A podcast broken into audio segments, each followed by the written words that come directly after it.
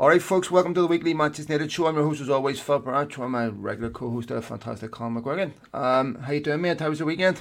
All good, how's things? Yeah, not not too bad. Um, obviously poor result, but mm. we're uh, we'll we'll battle on. You up to do anything nice this weekend? Just in New York, mate, nothing nothing too exciting. Um here for a couple of days and I'm off to Cleveland for the, the matchroom show on next Saturday. Montana Love against uh, Stevie Spark in Cleveland, and then I'm off to Austin, Texas for another one. And Chocolatito Estrada in Phoenix. That's I it. Can't wait to watch that fight. Three, three weeks out, I'll be a cracker. I can't wait for myself. So should be good. I might come out there and join you. It would be an absolute privilege to see someone at Chocolatito fight and uh, El, El Gallo, the chicken in Estrada. So uh, looking forward to that fight. Um, want to say a massive thank you to everyone for all the kind birthday messages. Haven't got a chance to respond to most people, but um, trust me, it really meant a lot to me. Uh, thank you so much. I've milked it all week. um, but uh, thanks to you. Everyone had a great time Saturday night. I was out Saturday night with my friends. I uh, had a few performance enhancers, shall we say. And uh, had a great night. So thank you to everyone for all your kind messages.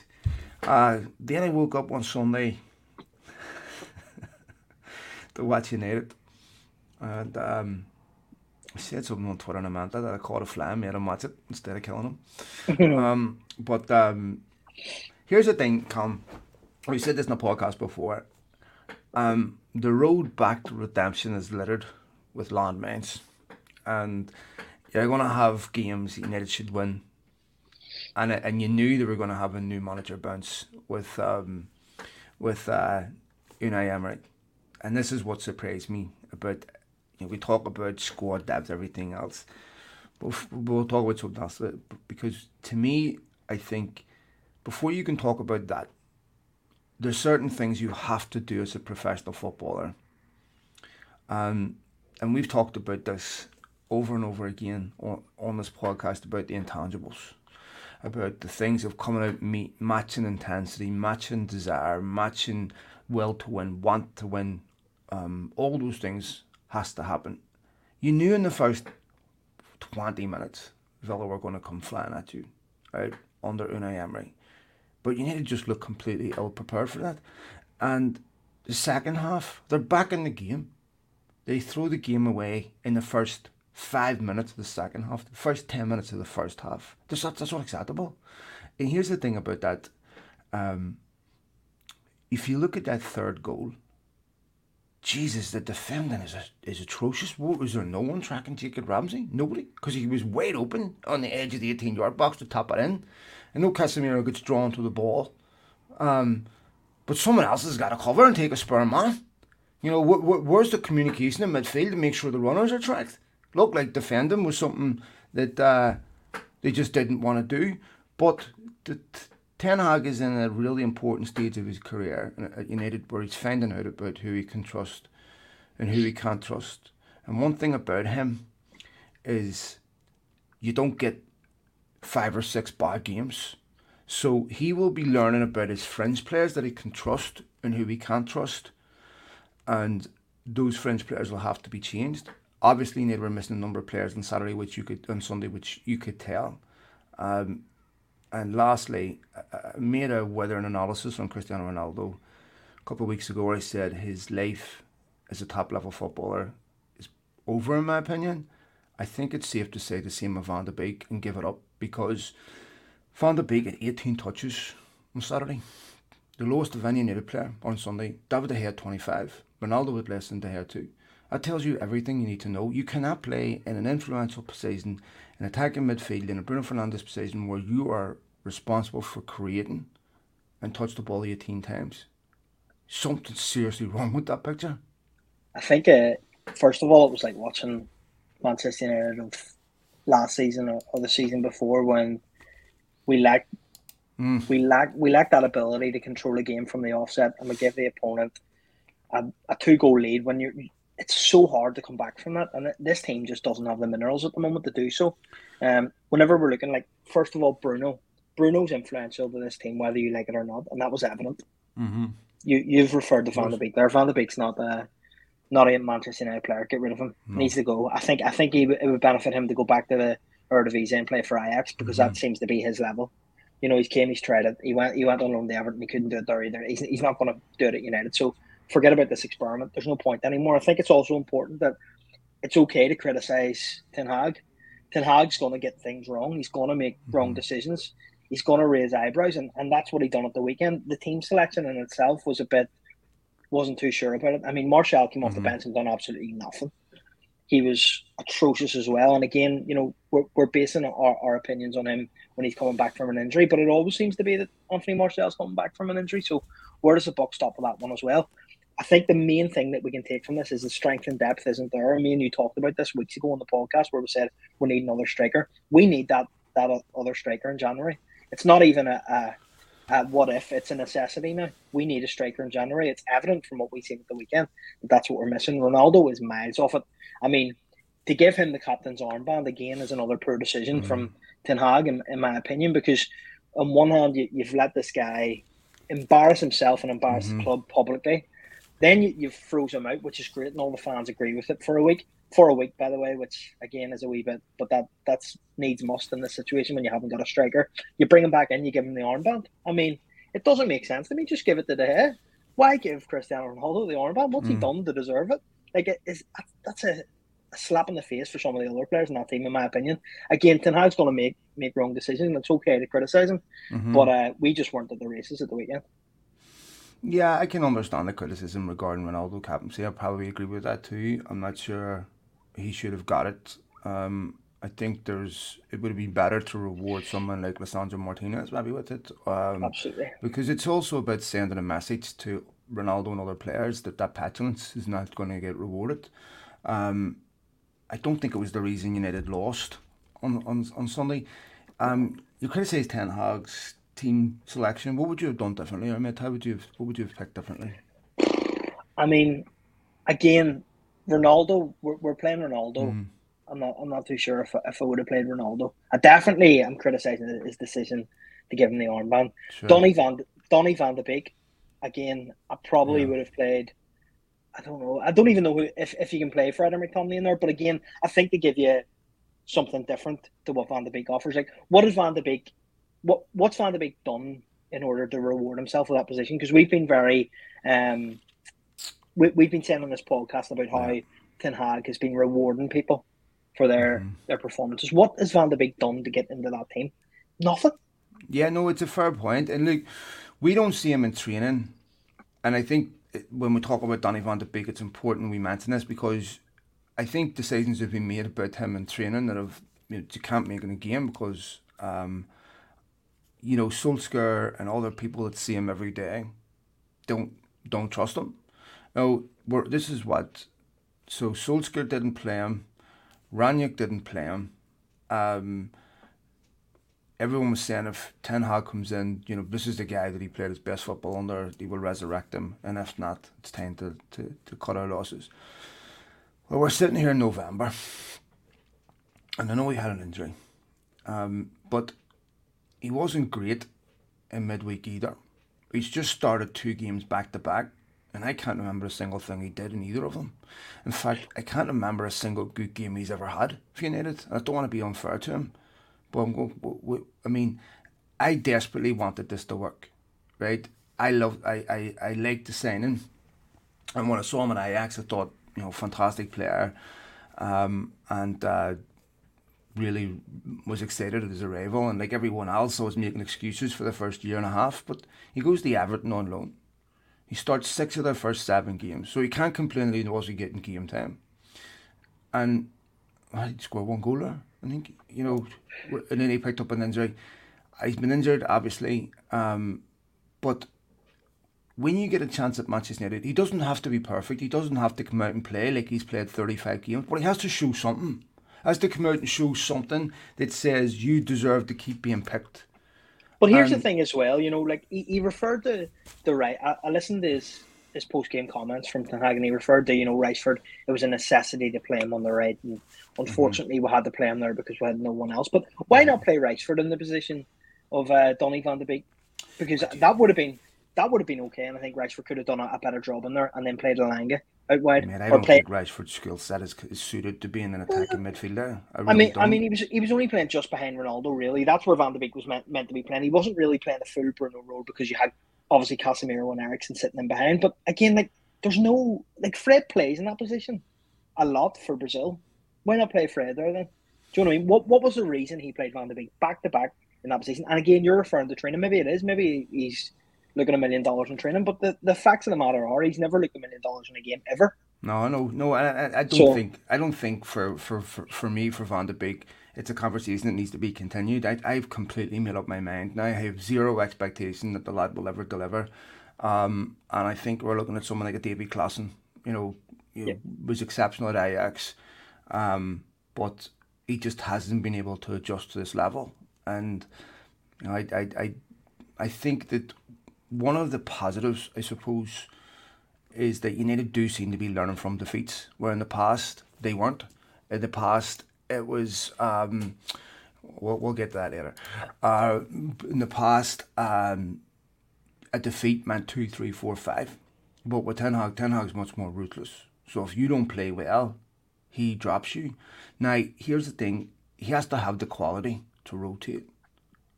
Um, and, and it's obvious he doesn't.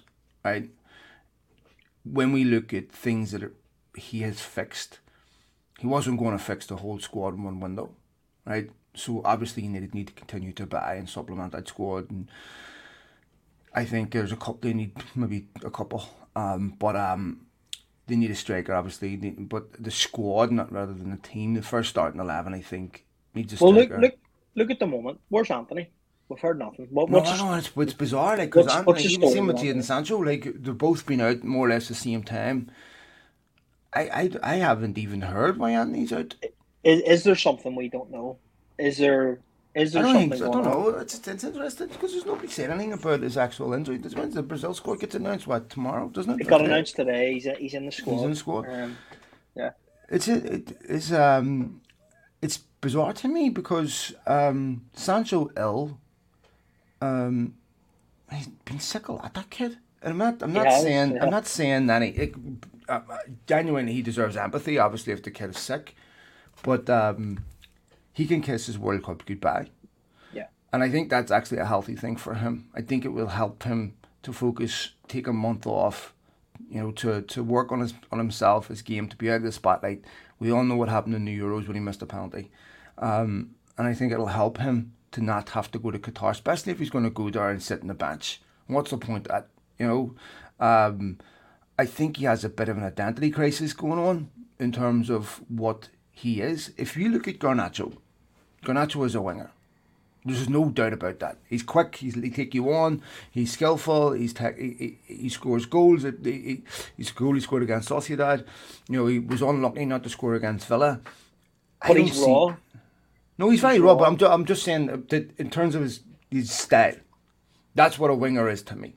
When I look at Jadon Sancho, I don't see someone that runs in behind. I don't see someone with lightning pace. I see someone that plays in front of you, that's technical, that's gifted, that can put balls in behind you, no problems. But he's not someone that gets in behind you in the way of a winger would. Like Rashford will will, will beat you for pace. I but, agree with you, but that, I, I, that's but, the but, but then what do we do with him? That that I, I understand what you're saying. That's the evolution of the game. Garnacho's a more old-fashioned winger, hits the chalk, gets down the line, beats the, the wing back and crosses into the box. Sancho's always been the player that cuts inside, inside forward, and, and that's his game. We knew that whenever we signed him. I don't know how we adapt him into this Ten Hag mm. system. And like you're saying, I agree with you. Garnacho offers you so much more as a winger. But Sancho, again, like there was a time there for a few weeks, Sancho looked great. So he, he comes and goes. And but all the goals consistent. came from in, in, in the in the middle. If you look at those goals when he played well, they were they all came centrally. On top of which, and the, the thing is, if you you play this system right, you must have lightning quick wingers because a lot of times you get pressed high, the space is in behind, right? So if Sancho's not giving you that in behind, on lying on the last defender, lightning pace. You know, if you if you give Sancho the ball in front of you, he has the ability to beat you, right? Because he's technically very sound. But he's not lightning.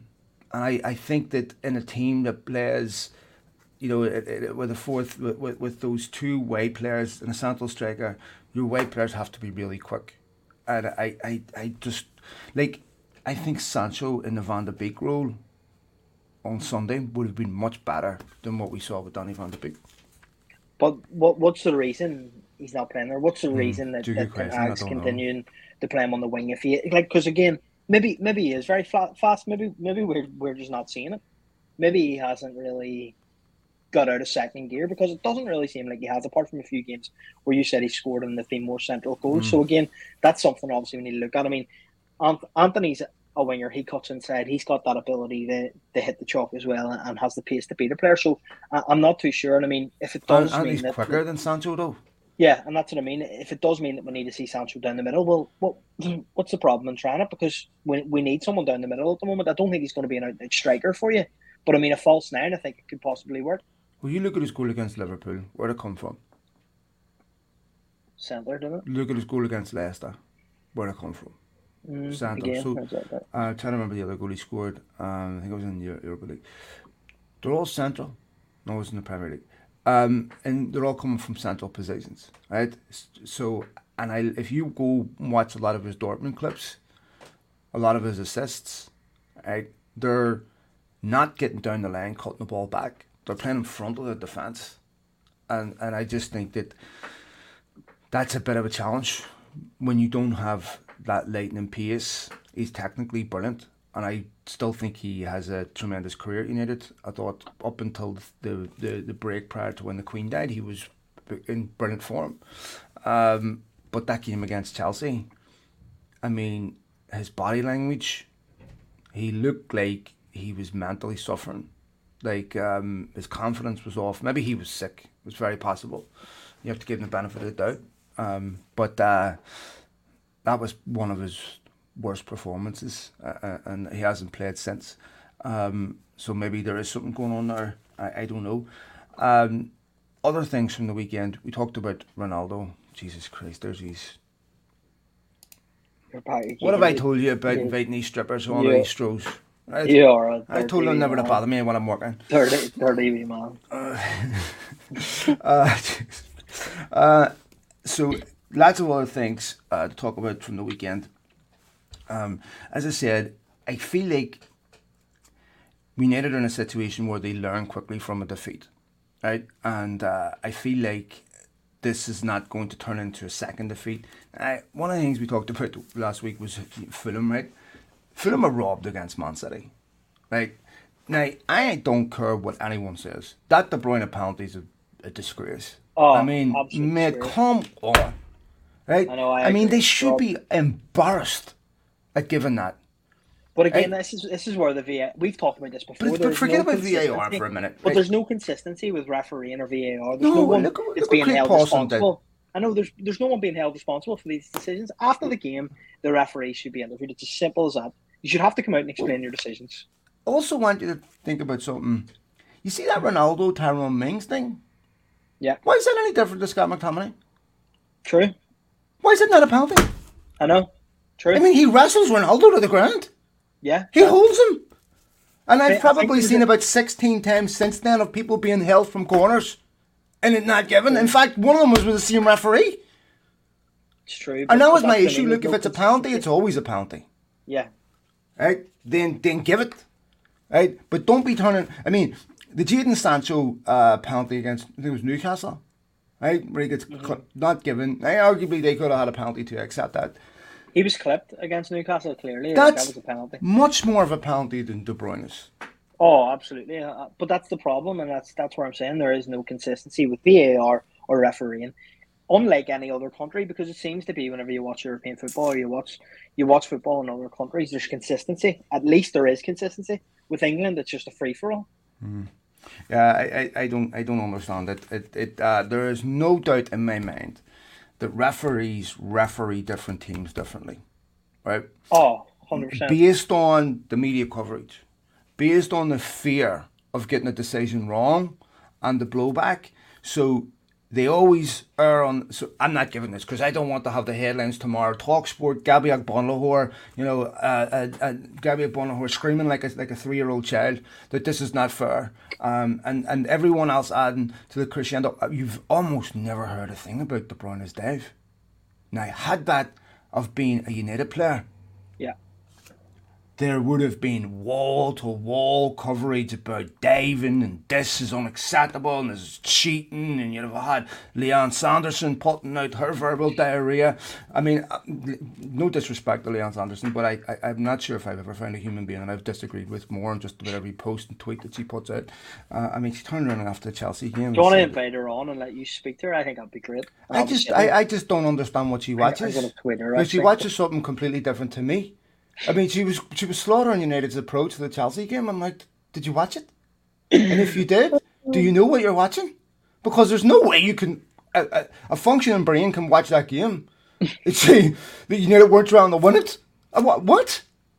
And, and, and anyway, but to be fair to her, Gabby Agbonlahor, you know, there's there's so many people whose punditry is fueled by their hatred. An inability to be to, to to be objective.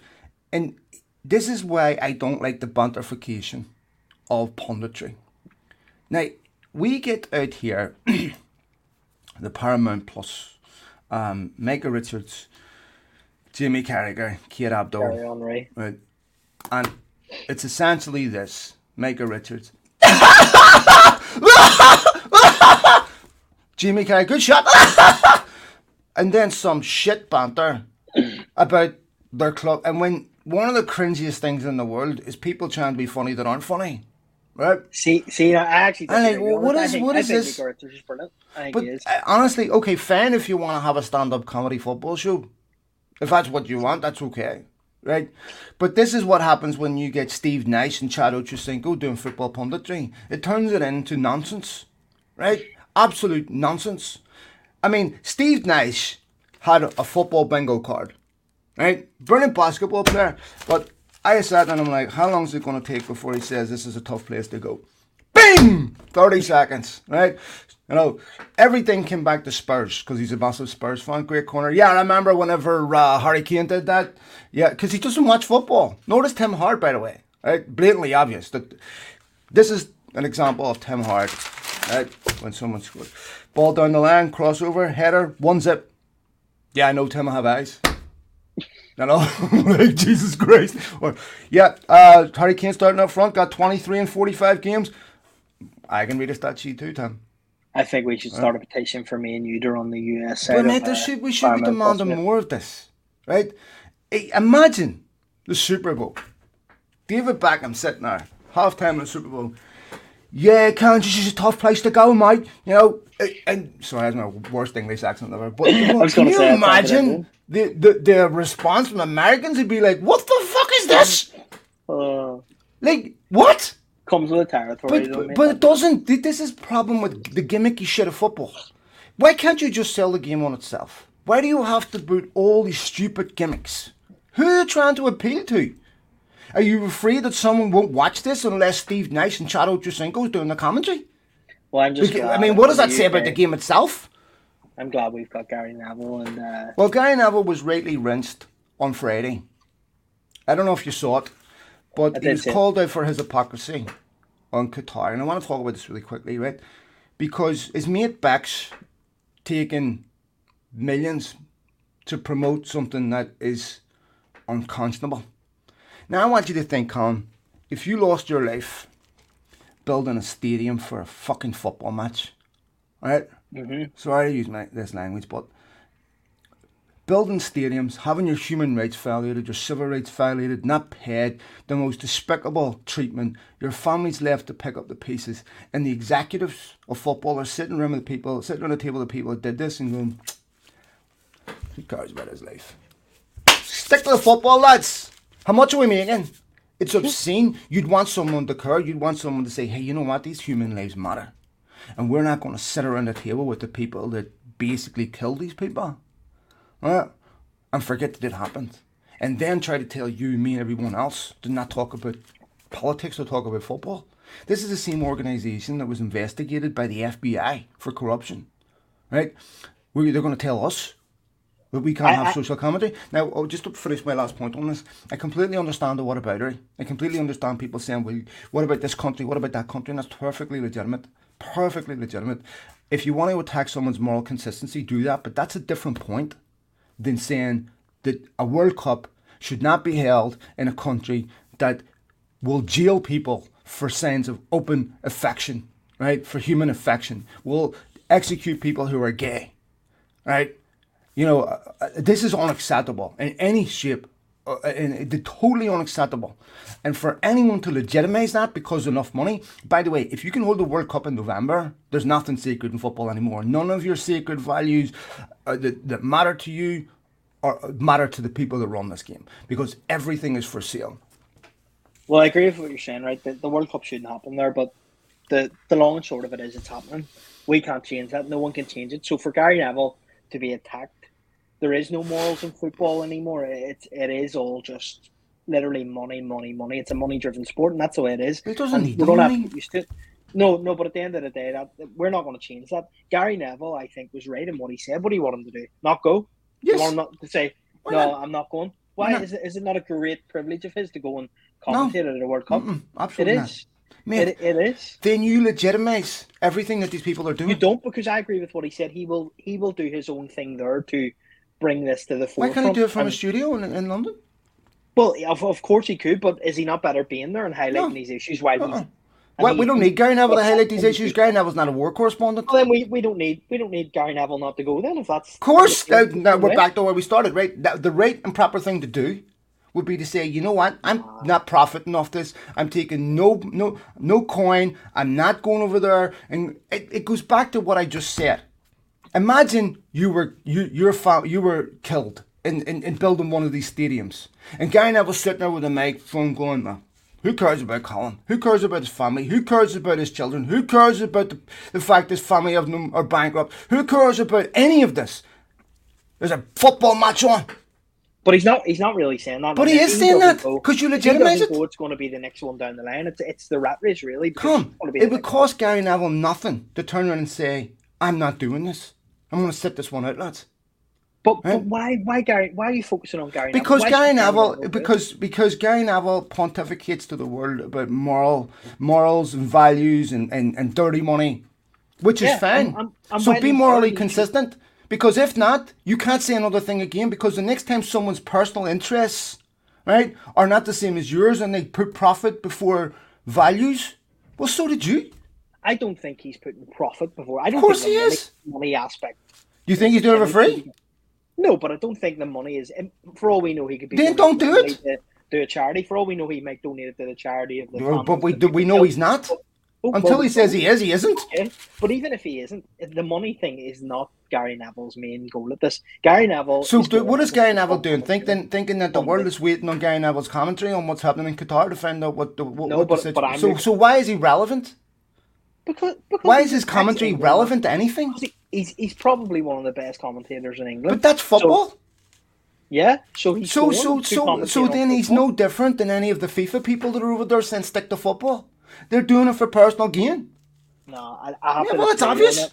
I think one hundred percent. No. Listen, the right and proper thing to do, and other journalists, by the way, he's not alone, would be to boycott it and not cover it. Right? Who is boycotting it? No one. That's the problem. Right? Okay. And so when you get these performative gestures, right, this is about that, seeing to be doing okay. the right thing, not actually I doing the right thing. Okay, huh? so if if, so, if someone called you right now and tell me the God's honest truth, because mm-hmm. I have to be honest, I'd be away in the morning if someone rang me and said, here, Qatar, I understand it, it's, it's an issue, but I would be away in the morning and I'd be covering it. If someone asked you, you would say no. If they were offering you ten grand to do it, because for you, the money would be it's more It's silly. Uh, all I can do is this, Colin. Okay? What was it, three weeks ago? I had a yeah. phone call from a betting company that wanted to advertise on B T P, and they were offering really good money. And they were doing top picks, everything else, and they were offering me good money to promote it on my platforms. Money I needed, and I could have taken. And I turned around and I said, listen, boys, and I'm not no moral crusader here, right? I'm a hypocrite. I've, I've, got, I've done worse, terrible things in my life, by no means any type of example. But I'm just telling you. I said, look, I'm an advocate for a mental health charity, right? I... I'm a massive vocal advocate against addiction and things that destroy people's lives. I cannot square that circle by putting betting stuff on my website and knowing that there's going to be a certain percentage of people will get hurt by that. Like, I can't do it. I don't care how much money you're offering. Is I can't put my head on a pillow at night and say, you know what, I'm sitting here mouthing about mental health, about addiction and all this here, but I'm turning around and promoting gambling. You know, that negates everything that I say, because as soon as there was a financial incentive for me to do otherwise, I took it. But I can't do that. So I would like to believe that my moral compass is calibrated enough to say, no, I won't do it. Because human lives have to matter. And when you look at how many people, and we'll get back to talking United here in a minute, when you look at how many people have been hurt in the process of build of this World Cup, it's despicable. It's, it's, it's it, this is, you know, we've got the English F A making a stamp, but the English F A had no problem with Saudis banning their football clubs. They had no problems with, with the U A E banning their football clubs. They had no problems with Sax and Shinawatra banning their football clubs. Right? They have no problems with people banning their football clubs that make con- political contributions to people that, quite frankly, are despots. But right? if if if the club if if the countries are going, so England are going, every country, no country is boycotting this tournament. Why should Gary Neville? Because you're putting the focus on him. And because you are responsible so solely for your own. Because Gary Neville's not responsible for everyone else. Gary Neville's responsible for himself. So Gary Neville has, and, and I agree with him, by the way, on a lot of things that he says, right, where he morally pontificates. The problem is, if you want to take that role in life as being a moral pontificator, and you're inconsistent about it, your message is worthless. So therefore, you deserve criticism. If Dracula complains about the blood bank, It doesn't. It, do, it, it doesn't. Doesn't land the same, because it's a, it's hypocrisy, and the this is an important point that needs to be made. But when you have but someone doing it, but is it not important that someone of Gary Neville's caliber, status, is there? No. In the position he's in, mate. Who the fuck cares about Gary Neville? You clearly, because you said you don't want. But to outside of the United fan circle. Okay, so then. I mean, how much do you care about Graham Lasso? Point in, the, in not going. So what you're saying? But, is, to, but I'm saying he's a he's a he's a nondescript footballer. He's a, listen. Um, I disagree he is completely. Uh, I, I mean, I, I if anyone's waiting on Gary Neville's so commentary on what's going on in Qatar, right? We have serious problems. Anyway, let's evolve the conversation on to the Barcelona draw. Um, uh, that's um. The thank you, mate. Um, let's evolve the conversation um, to the Barcelona draw. Quite interesting. You knew this was going to happen, didn't you? Uh, Mister Frankie de Jong back. Could he be a United player by the time that we're playing him? That's the million dollar So question. I've been thinking about that a lot, actually, and I'm going, how much do United need him now?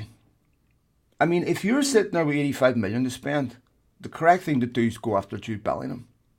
Right. Absolutely, but if not, and you're thinking of a, a midfield three of Casemiro, uh, Bruno, and uh, Eriksen at the moment, the the major backup that you need is someone like Frankie de Jong. If one of those players are injured, can just fit, fill in. I mean, Bellingham would be great, but are we realistically going to get Bellingham? I don't think so. Well, I think it's Neil Neil Donny goes to City. The problem for United is they also need a striker this summer. Yeah, and so I can't see a world we need to get Bellingham as top striker. But in the same time, it would be a disaster to let him go to Liverpool or City. Absolute disaster. It was so, a disaster to let Haaland go and then let him go. Oh, man. It's, it's, I think about that and I'm going, would Haaland have went to City from United if he'd have gone to United? And if you think about the sixty million, right? All right, so let's say he has, a, and I'm certain he has a sell-on clause to go to Real Madrid, because that's how his career has been managed by his father, right? And so I'm thinking, when you're so fixated on how much you can sell them for rather than the value that they bring to the team, that in many ways illustrates so many of the problems United have had. And the yeah. metrics that they use with how they did deals, which is why the Casemiro deal just doesn't make any sense, right? So um, from how United have done business in the past. So you look at Haaland, you're going, all right, so let's say you get him for three, four years and he scores fifty goals a season. forty-five. United could be sitting with a league title right now. United could be sitting with about three or four more trophies. Woodward's still in his job. You sell him for sixty million. Maybe he doesn't go to City because he turned. He's been United. You know, he played for United. Score. It's hard to, to make that move. Maybe he United end up losing him to Spain. Right. I mean, to me, but, it's like. But it, I, it, I think. You or maybe you don't player, lose him at all. But I think you buy a player like Haaland with the knowledge that you're going to get maybe three to five years of a top top level player, but ultimately he goes to Madrid, Barcelona, that type of team. And you know what? So be it. And I think we need to get past this point of concern about about down the line, because it's all about the here and now. And City have one hundred percent proved it now. Like they've signed him. They've signed Julian Alvarez at the same time, who also is a top top striker. And pe- people aren't picking up on that as much because he's he's under the limelight of of Haaland at the minute. But Julian Alvarez is a top striker. Don't don't get that twisted at all. He he's going to score serious goals in the Premier League. So whenever you think about the strikers that they have and the options they have, and if Haaland does leave, they've got a, a ready-made replacement in Julian Alvarez. They're waiting. Yeah, but you're absolutely right. That's contingency thinking, right? That's what they need to do. You know, they have not been able to do that in a long time. When I look at um, when I look at uh, the Haaland situation, it's on unbelievable ineptitude. It never should have been allowed to happen. And you, I honestly believe, had he came to United, that City movement probably would never have happened. Right? You probably be talking about Haaland in Spain, with scored one hundred fifty goals. Do I care that a player comes to United and may go to Real Madrid three, four years from now? No, I'd rather that than I'm going to Sunderland three, four years from now, because three that would mean they've been successful. Right? So um, that's part of life. I don't care. Uh, but I just I, I look at that Bellingham and Haaland situation. That I mean that that could have been so different for Solskjaer if he'd got the players he wanted. If you saw the players that Solskjaer wanted this club to sign, and the players they overlooked, not just Solskjaer, by the way. Um, one other thing I want to talk about um, is the Glazers out situation, because um, United have done something unbelievably stupid again by clearly banning any form of discontent towards the Glazers. Richard Arnold's on record, quite vocal Richard Arnold in the summer, right? He seems to have lost his voice. Um, the, the the good guy, the guy that was out to fix everything, right? The guy that was going to do all these forums with the Glazers and all these fan events. And so the United fans have every right to peacefully protest. Well, clearly they don't. I think what he meant is you have every right to protest in your bedroom, just not at Old Trafford. No. And clearly this illustrates the stupidity of United, because if you look at something like this, the optics are terrible. And if you want to add relevance to something, you ban it. Right? If you want to make something more attractive, you ban it. If you want to make sure that the fans do everything they can to make sure those flags are displayed, you do this. If you just let it happen and don't draw attention to it, it blends in, because you never have been doing it every week. But once you start banning it, you show what you fear. And that is a victory to United fans. Now, I want to. I, I emailed United, and I'm going to re- read this email on this very topic. I emailed Richard Arnold yesterday. Still waiting for a response. Quite chatty Richard, um, who was uh, ubiquitously available for fans over the summer, where he'd respond to emails. Maybe his computer's broke, I don't know. Hi Richard, hope you're well. I'm working on a story about United banning the Glazers out flags and anything else involved with the fans peacefully voicing their discontent. I know you've been quite vocal in the past on this. You've made yourself available for fans over the summer and have went on record saying the fans have every right to peacefully protest. So I'm sure you'll be all over this. This recent development is obviously a departure from the right to peacefully protest statement. Perhaps did you mean they have a right to peacefully protest anywhere, just not at the club? If you'd like to have a chat or provide comment for the article, I'm available anytime. If not, I will note in the article that the club refused to respond. I want to give you the right to provide clarity and comment before going to print. So let's just see what they say in response to that. When did uh, you send it? Sent it yesterday. Still nothing. Nothing. I think it's embarrassing from the club's point of view that they're banning these flags. What's the reason? What, what's what's the end goal from it? Because if anything, it just spurs you on to want to, to do more. And I think these these flags will become more prevalent. I think there'll be so many more people wanting to bring these flags to the game. And it's it's amazing to think that, like, where we are right now, and I see loads of people saying, "Oh, we haven't heard Glazers out chants, we haven't heard this." It's going on constantly. And I mean, the whole Liverpool situation at the moment, it's It's laughable to think that Liverpool's owners have put them out there. They're going to profit of Liverpool, there's going to be owners out there who could be potential investors at Manchester United who are now going to look and say, well, Liverpool are there, they're available. And it's embarrassing that the position that the Glazers have us in right now. Well, here's the thing about that Liverpool prospectus. It's really no different than what the Glazers did. Nope. And the Glazers and F S G are quite close. So they will have known this was coming. This will have been discussed in their circles. And um, neither F S G or the Glazers are so wealthy to where they can afford to fund these football clubs. I mean, the Glazers, you know, are, are parasites. Um, and I will never change my view on that. If you are not paid to defend this nonsense, it is completely indefensible. If you look at this, the Glazers run Manchester United for their benefit. Unless you're paid to defend that, that will never make sense to anyone. The Glazers will always be a handicap to Manchester United, because any time United's interest in the Glazers align, it's an accident. The only time that happens is if it's an unintended consequence, because Glazers, it's about us, right? They've never once put their hand in their pocket. Not once. So I look at this and I'm like, the Liverpool have a better potential of getting investment because their owners aren't toxic to the brand. Um, Manchester United's owners are toxic to the brand and they're not going to get partial investment without the option of a complete takeover. I don't see Jim Ratcliffe ban Liverpool either. He was asked about this, wasn't he? And I think uh, he said he couldn't do it. Um, or maybe it was Chelsea, I can't remember. I can't see that happening. Um, so the Glazers will be watching this very closely, obviously. Um, and I, I think that uh, I think that it, to say that it's available for full sale, I haven't seen that. I, it, I think that they when w- with this is a way you get an appraisal of a football club and what it's worth, because you offer parts of it, and obviously these people are holding on for a Super League bonanza, right? That is the only it's thing. It's not going to happen though. They'll get it in a different format.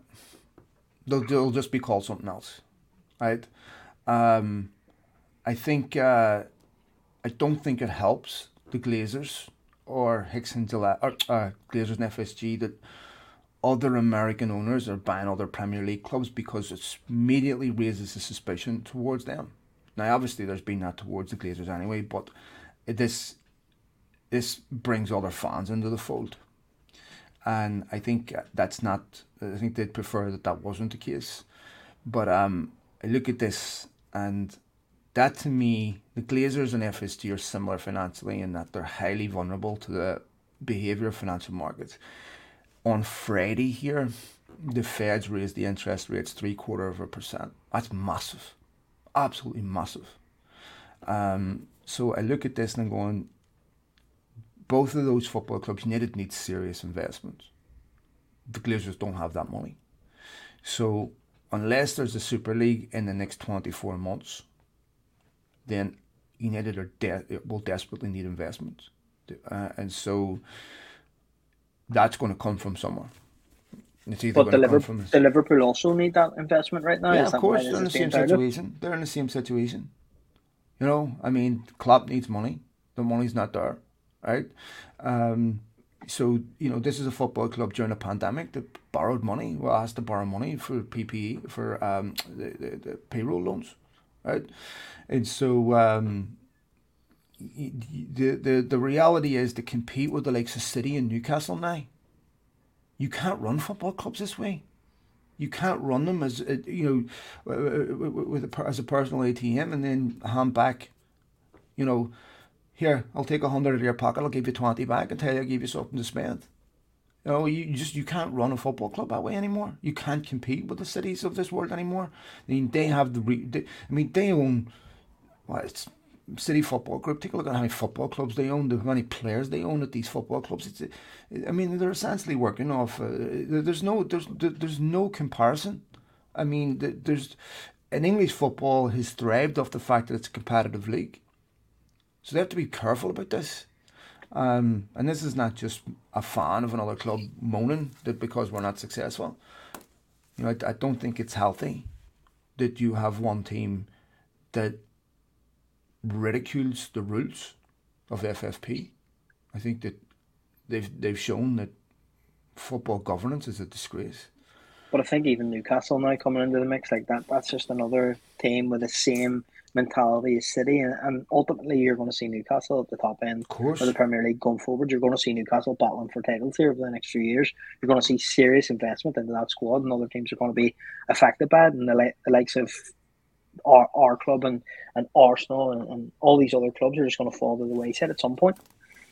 Look, this is... When you look at when the Glazers bought United in two thousand five, the only real threat of this was Roman Abramovich. None of this yeah. existed.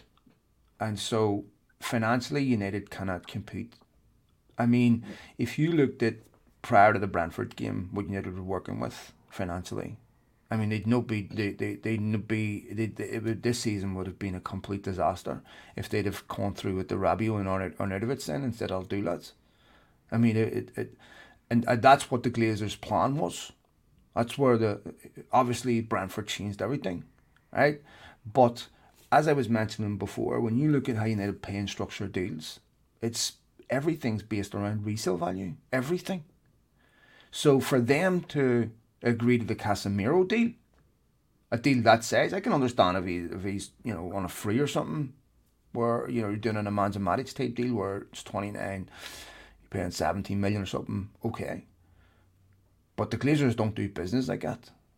So something in their vision in the future changed, where they feel they will get they will get a return on that investment. And that's not through selling the player. It's just crazy to think, and, and where where where's the buck gonna stop? I have no idea. Um, all right, we don't have much left. Um, I know you've got to get out of here. What um, what do you think will happen? Uh, you never play Fulham next, isn't it? We play Fulham at the weekend. We play no, we play Villa midweek, right? And then oh, you never play Villa on Saturday. Aye, but we'll play them again in the League Cup on Thursday night. Oh, uh, no, League Cup. Thursday night League Cup um, against Villa. Hopefully. A performance at Old Trafford. I don't know if he if he rotates much on Thursday night, or with the World Cup coming up, if he plays a full strength team, because no, he's only got one game yeah. left. I think probably what he'll do is play his best eleven. Maybe we'll see Martial start. I don't think we'll see Ronaldo start, but again, I've been wrong about this before. I'll probably be wrong again, and I think hopefully against Fulham we can get one more good performance in before the World Cup starts and end it on a high. And then obviously the squad are going to go to Spain. Um, and hopefully that gives players like Sancho and, and some of these other players that aren't, well, we think won't be away at the World Cup, um, a chance to, to get themselves on the side. It's a difficult game against Fulham. I think against uh, be interesting to see um, if he. It's a tough place to go. um, as you saw at the weekend, they're a good team. Andres Pereira's doing f- unbelievable. They're really glad to see him doing so well over out there. Um, but. Um, Those will be difficult games for United. Really, really difficult games. I, I, I knew Villa would be tough. I still thought United would win, but um. I love saying that line. I love saying that line, dude. It's a tough place to go because you hate Mate, you, that. you, but you've, and that's you why I, to... that's that's why I continue to say it. Just in but, case anyone thinks I'm being serious. But but, but you have to laugh at, at some of the things that they say. I mean, it's these are these are cliches you only hear in football, right? Oh. And Steve Nash uh, was just a walking football cliche machine. You know, it was, well, can you do it on a, on a cold night at Stoke on a dinner night? Mate. I, mean, I suppose if I was doing basketball, it would be something similar, you know. Or Sha- Shaquille O'Neal at the back post with a, with a, with a handball or something like that. I mean, that's, that's work, basically what they're watching. Skills um, for the next podcast. But uh, so someone else is really led into me with that there. Um, I, was, I just need to watch my OnlyFans. That's where you see me in my prime. That's where you see me and uh, on my only, on, OnlyFan account. Um, that's where you see me at my best. Um, so uh, I've got a suntan like I live on a submarine. I've got a when my, when my socks are wet. When my socks are wet, that's because I've had a bit of leakage. Um, it's uh, on on that note, we shall leave it there before uh, we talk about your yep. moustache. Yep. All right, lads. Thanks very much for, for everything. Thanks for all the downloads, folks. Much appreciated. Uh, we'll be back next week. Uh, we actually didn't get any questions. I will do a podcast later on tomorrow. We'll get to a bunch of questions. So sorry about that, Dora. Um, we ran out of time. Colm, all the best, mate. All right, mate. Good to see you. See you. Bye.